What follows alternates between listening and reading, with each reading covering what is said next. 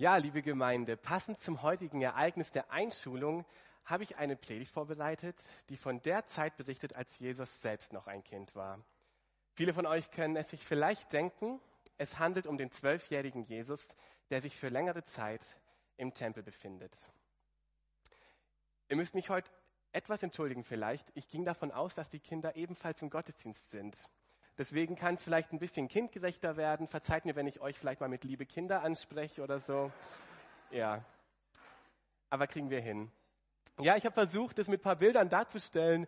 So links oben vielleicht war Jesus so ein kleiner Streber mit so einer Brille und immer voll fleißig. Vielleicht war auch eher rechts ähm, so ein kleiner Gangster eher. Wir wissen es nicht. Aber wir gehen da auf jeden Fall heute rein. Ich hatte mir auch zuerst überlegt, über die Stelle zu sprechen, als Jesus als Baby im Tempel war und dort gesegnet werden sollte. Aber ich dachte, dass dieses Thema dann vielleicht doch eher zu einer Kindersegnung oder Taufe passt.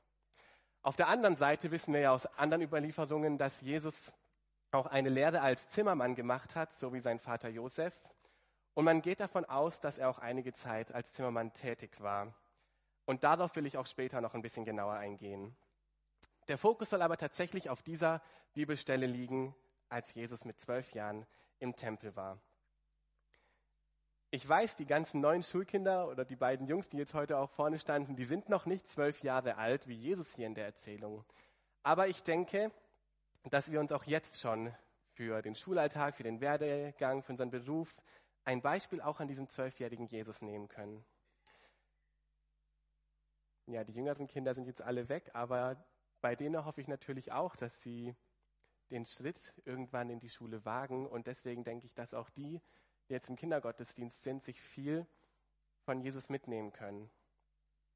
Und für alle älteren Schulkinder, die jetzt noch da sind und auch an euch, die ihr es vielleicht in eurem Herzen noch seid, ihr wisst ja jetzt, wie es läuft, ihr müsst mir jetzt eben zuhören. Nee. Ich denke, wir können ganz besonders aus diesem kindlichen Verhalten von Jesus selbst viel mitnehmen. Und ich will uns auch dazu einladen, dass wir den Blick immer wieder allgemein auf den Glauben von Kindern Gott gegenüber richten. Für alle, die es vielleicht nicht wissen, ich hatte ja letzte Woche meine Abschlussfeier vom Studium und als Pädagoge finde ich es immer wieder bemerkenswert, wie viel wir von Kindern lernen können und dass sie in ihren jungen Jahren oft ein viel größeres Vertrauen oder auch so eine Leichtigkeit in der Beziehung zu unserem himmlischen Vater haben, wo es mir dann vielleicht doch schwer fällt. Und deshalb denke ich, dass Jesus auch recht hatte, als er sagte, lasset die Kinder zu mir kommen, denn ihnen gehört das Himmelreich und werdet wie die Kinder. Aus Lukas 18. Und in diesem Sinne, um nun den Blick auf Jesus als Kind zu richten, lasst uns starten mit dem Bibeltext aus Lukas 2, Vers 41 bis 52. Ich möchte an der Stelle kurz anmerken, das Lukas-Evangelium ist das einzige Evangelium, das von diesem Ereignis berichtet. Wir wissen, dass Lukas ja auch die Weihnachtsgeschichte richtig detailliert wiedergibt. Aber diese Erzählung von diesem zwölfjährigen Jesus ist die einzige von der Bibel, die aus seiner Kindheit berichtet. Klar, die Stelle auch, als er noch ein Baby war und im Tempel kam. Aber das ist jetzt so die Kindheit von Jesus. Also, wir gehen hinein. Jahr für Jahr besuchten Josef und Maria das Passafest in Jerusalem. Als Jesus zwölf Jahre alt war, gingen sie wie gewohnt dorthin und nahmen ihn mit. Nach den Festtagen machten sich die Eltern wieder auf den Heimweg. Jesus aber blieb in Jerusalem, ohne dass sie es bemerkten. Denn sie dachten, er sei mit anderen Reisenden unterwegs. Nachdem sie einen Tagesmarsch weit gekommen waren, begannen sie, bei ihren Verwandten und Freunden nach ihm zu suchen. Als sie ihn aber dort nicht fanden, kehrten sie besorgt um und suchten ihn überall in Jerusalem. Endlich, nach drei Tagen, entdeckten sie Jesus im Tempel. Er saß mitten unter den Gesetzeslehrern, hörte ihnen aufmerksam zu und stellte Fragen. Alle wunderten sich über sein Verständnis und seine Antworten. Die Eltern waren fassungslos, als sie ihn dort fanden. Kind, fragte ihn Maria, wie konntest du uns nur so etwas antun? Dein Vater und ich haben dich überall verzweifelt gesucht. Ja, wer von uns war nicht eins dieser Kinder, was ständig verloren gegangen ist? Ich war eins davon. Warum habt ihr mich gesucht? erwiderte Jesus. Habt ihr denn nicht gewusst, dass ich im Hause meines Vaters sein muss? Doch sie begriffen nicht, was er meinte. Dann kehrte Jesus mit seinen Eltern nach Nazareth zurück und er war ihnen gehorsam. Seine Mutter dachte aber immer wieder über das nach, was geschehen war. So wuchs Jesus heran und seine Weisheit nahm zu. Je älter er wurde, desto mehr Ansehen fand er bei Gott und bei den Menschen. Eine richtig coole Geschichte und als ich die so gelesen habe, vorbereitet habe, sind mir drei Dinge aufgefallen oder auch besonders geworden, die ich euch heute mitgeben möchte. Und das erste ist, Jesus fokussiert sich auf die Gegenwart Gottes.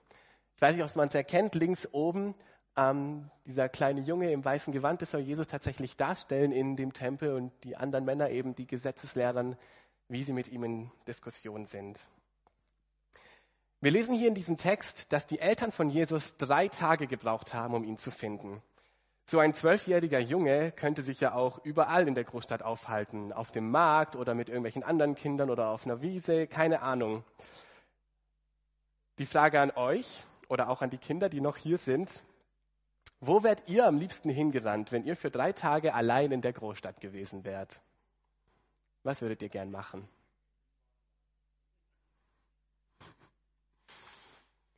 Genau, da gibt es tausend Möglichkeiten, ne? Aber Jesus, wo hat er sich aufgehalten? Im Tempel, danke. Das war vielleicht der letzte Ort, wo die Eltern Jesus gesucht hätten. Oder vielleicht waren sie nach drei Tagen so verzweifelt, dass sie dachten, jetzt hilft nur noch beten, auf in den Tempel. Alle Eltern, die ihr Kind für eine gewisse Zeit schon mal verloren hatten, können sich in etwa vorstellen, wie sich Maria und Josef in dieser Stelle gefühlt haben. Und da saß er dann Jesus inmitten von diesen erwachsenen Schriftgelehrten. Ich finde es so erstaunlich an ihm. Anstatt dass er sich irgendwo anders, vielleicht sogar mit anderen Kindern aufhält, befindet er sich im Tempel Gottes, im Hause seines Vaters, wie er selber sagt. Und er sitzt nicht nur bei den Erwachsenen und hört zu, was ja schon erstaunlich wäre, sondern er stellt die Fragen und ist derjenige, der die weisen Aussagen macht. Das zeigt wieder, dass Jesus wirklich Gottes Sohn ist. Er kannte den Vater und wusste von den Anwesenden da am besten, wie das Wort Gottes, was die Leute ja damals schon besaßen, richtig zu verstehen war. Jesus ist Gottes Sohn. Er kannte den Vater und sein Wort. Und die Erwachsenen, sie sitzen einfach um diesen Zwölfjährigen und sind erstaunt von seinem Wissen. Wie ich schon vorhin angedeutet habe, oft ist es doch wertvoller, wenn wir wenn nicht nur wir Erwachsene von unseren Gotteserfahrungen berichten, sondern wenn wir hin und wieder auf die vertrauensvollen Aussagen der Kinder hören und darauf achten, welche Botschaft uns Gott durch ihn mitteilen kann. Wichtig dabei ist aber, Jesus hat den Fokus nicht auf Spiel und Spaß gelegt, sondern er hat sich nach der Gegenwart Gottes gesehnt. Für ihn war es völlig selbstverständlich, dass er sich im Hause seines Vaters befindet. Ich habe ein Lied gefunden, was tatsächlich ein bisschen in diese Situation passt. Es heißt, will bei dir zur Schule gehen. Der Text richtet sich an Gott und ihr dürft auch gerne mitlesen. Will bei dir zur Schule gehen, die Welt mit deinen Augen sehen, begreifen, was dir wichtig ist, verstehen, was falsch, was richtig ist. Will mich orientieren an dir, zu anderen sein wie du zu mir. Selbstlos sein, wie du es bist, ich will die Menschen sehen, wie du sie siehst. Leben will ich lernen. Herr, hilf du mir dabei. Leben, wie du es meinst, mache mich dazu frei. Lehre mich zu lieben, Herr, für andere da zu sein. Schenk mir deine Geduld, ich schaff's niemals allein. Jesus, er hat genau das getan. Er ist bei Gott zur Schule gegangen. Er hat sich an ihm orientiert und konnte seinen Vorstell Vorstellungen folgen. Jesus kannte Gott und kann ihn deswegen auch widerspiegeln. Und nun an uns, die wir in unserem Beruf, in unserem Alltag stehen. Es ist auf jeden Fall gut und wichtig, das, was wir in der Schule lernen, was wir im Beruf machen. Aber lasst uns gemeinsam zuallererst an Gott orientieren und nach seinem Willen leben. Er weiß, wie das Leben funktioniert. Darum lege deinen Fokus auf Gott. Ich wünsche es uns, dass wir bei all unseren Alltagsaufgaben, bei all unseren Herausforderungen dennoch den Blick auf unseren himmlischen Vater richten, dass wir ihm vertrauen und dass es für uns selbstverständlich ist, dass wir uns bei ihm zu Hause fühlen. Das zweite, Jesu Gehorsam und Ausbildung. Das Bild sieht vielleicht links oben ein bisschen kritisch aus. Der Junge ist noch ein bisschen am Lachen. Über Strenge in der Erziehung lässt sich ja diskutieren. Aber wir erkennen hier bei Jesus, er ist gehorsam. Und ich finde es richtig interessant, falls es euch aufgefallen ist, in den letzten beiden Versen. Es sind die letzten Verse, die wir aus der Kindheit von Jesu mitbekommen. Und genau auf diese Aussage wird Wert gelegt. Jesus ist gehorsam.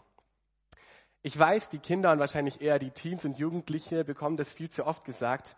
Aber Jesus ist unser Vorbild und wir wollen nach seinem Beispiel leben. Und das bedeutet für mich ganz klar, dass wir auch unseren Eltern gehorsam sein sollen. Ihr werdet es mir vielleicht nicht glauben, aber ich so vor circa zehn Jahren hatte auch so meine Auseinandersetzungen mit meinen Eltern. Aber dieses Gebot, erde deine Eltern und in diesem Sinne sei gehorsam, kam immer wieder auf mich zu.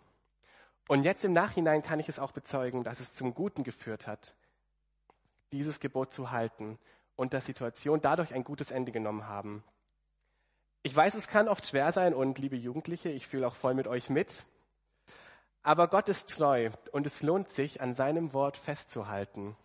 Deshalb nimm Gott beim Wort und er wird es belohnen. Liebe Eltern, und ich will auch ein Wort an euch richten, oft ist das ja nur so an die Kinder irgendwie lastig. Und ich will das eigentlich nur mit einem Vers machen aus Epheser 6, Vers 4. Da heißt es, reizt eure Kinder nicht zum Zorn. Also wenn man schon hier die Kinder erwähnt, dann denke ich, das beruht so ein bisschen auf Gegenseitigkeit. Und ich dachte mir so, wenn ich jetzt zehn Jahre bin und ich will in die Jungschar gehen und meine Eltern sind vielleicht keine Christen und gehen nicht in die Gemeinde oder sonstige Beispiele, dann bin ich der Auffassung, dass ich an dieser Stelle Gott auch mehr gehorchen darf als meinen Eltern. Jesu Eltern haben ihm sicher auch verboten, sich von ihm zu trennen, und dennoch hat er sich letzten Endes im Hause Gottes aufgehalten. Darum ein kurzer Gedanke über den Gehorsam. Gehorche Gott an erster Stelle. Und ich will noch ein weiteres jetzt über die Ausbildung von Jesus sagen. Wie wir, wie wir, wie vorhin erwähnt, wissen wir, dass Jesus die gleiche Tätigkeit wie sein Vater Josef gemacht hat, nämlich als Zimmermann. Und sicherlich war er auch in diesem Beruf tätig, bis er damit angefangen hat, in den Dörfern zu predigen, Menschen zu heilen, also sozusagen als Sohn Gottes zu wirken. Und das finde ich so erstaunlich. Jesus, er wusste, wie seine Geschichte laufen und enden wird. Er wusste, dass er der Sohn Gottes ist und dass er eines Tages für die Sünden der Menschen sterben wird. Und dennoch hat er diesen Beruf erlernt und war darin sogar so lange tätig, bis seine Zeit dran war. Wir wissen oft nicht, wo unser Weg hinführt und was uns erwartet. Wir können die Dinge planen, aber durch die Umstände dieser Welt liegen sie dennoch nicht ganz in unserer Hand. Jesus, er hatte seinem Vater vertraut.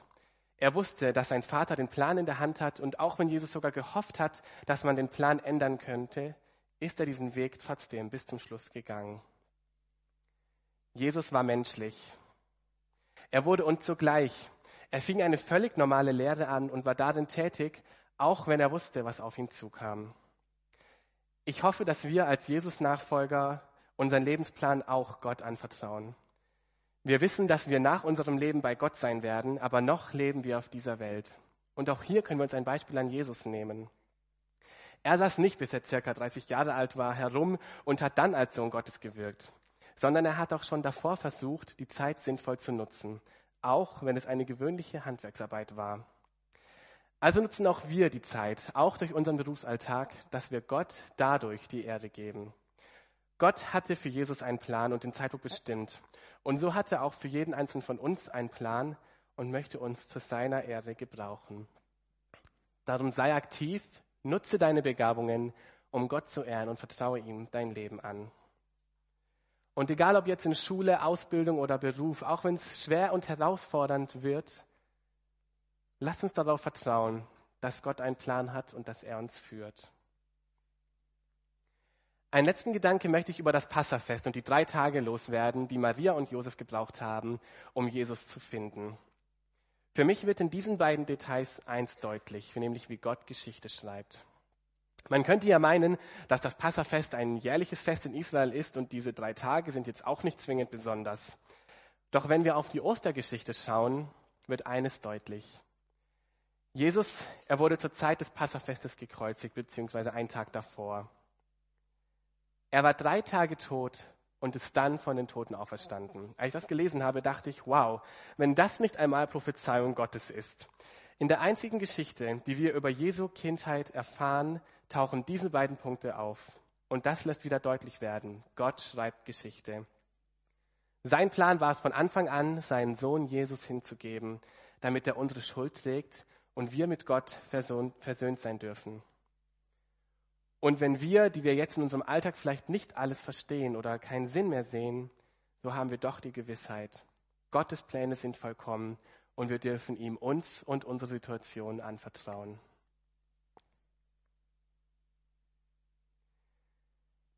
Ich wünsche es ganz besonders all den Kindern, Teens, die jetzt noch zur Schule gehen oder in Ausbildung sind, dass wir bei all unseren Aufgaben, die uns nun erwarten, diese Wahrheit nicht aus den Augen verlieren. Dass Gott uns liebt, dass er einen Plan für uns hat und dass Jesus für uns gestorben ist. Wir dürfen ihm vertrauen. Jesus, er sucht zuerst die Gegenwart Gottes. Bei all den Herausforderungen oder Schwierigkeiten, die uns in der Schullaufbahn, in der Berufsbildung oder im Alltag begegnen, dürfen wir wissen, dass Gott uns Segen und Gelingen schenkt, wenn wir uns nach ihm richten, seinen Willen befolgen und uns nach seiner Gegenwart sehnen. Also lasst uns gemeinsam bei Gott zur Schule gehen, bei ihm lernen, wie das Leben funktioniert, wie er es sich gedacht hat und dass er uns hilft, in Nächstenliebe zu handeln. Ich möchte beten. Jesus, und ich danke dir, dass du uns so ein gutes Beispiel gewesen bist und es uns immer wieder in unserem Alltag bist. Danke dir für diese Überlieferungen auch aus deiner Kindheit, aus denen wir uns so viel mitnehmen dürfen. Ja, du hast den Fokus auf deinen himmlischen Vater gelegt. Du hast dich nach seiner Gegenwart gesehnt. Hilf uns auch in unserem Alltag, dass wir das immer wieder machen, bei all dem, was irgendwie ansteht, doch zurückzukommen, den Blick auf dich zu richten, Gemeinschaft mit dir zu suchen. Danke, dass du gehorsam warst, dass das echt auch nochmal so betont wird. Und auch hier bitten wir, wo es uns schwer fällt, dass du uns hilfst, dir in erster Linie gehorsam zu sein und dann auch unseren Eltern, wie du es in deinen Geboten sagst. Schenk uns dazu die Kraft und auch die Geduld, wo wir es brauchen. Und ich danke dir, Herr, dass du einen Plan hast. Ich danke dir, Gott, für deinen Sohn Jesus, dass du einen Plan mit ihm schon gehabt hattest. Ihn hinzugeben, dass er für unsere Schuld stirbt und dass wir frei sein dürfen. Und ich danke dir auch heute, dass du für jeden einzelnen von uns einen Plan hast, wo wir gerade stehen, egal in welcher Situation. Wir dürfen dir vertrauen und du hast einen Weg und du möchtest das Beste für unser Leben. Herr, hilf uns, dass wir das nicht aus den Augen verlieren, sondern uns auch diese Wahrheit immer wieder vor Augen führen. Wir geben dir die Ehre, Herr. Wir wollen zu deiner Ehre leben. Gebrauche du uns. In Jesu Namen beten wir. Amen.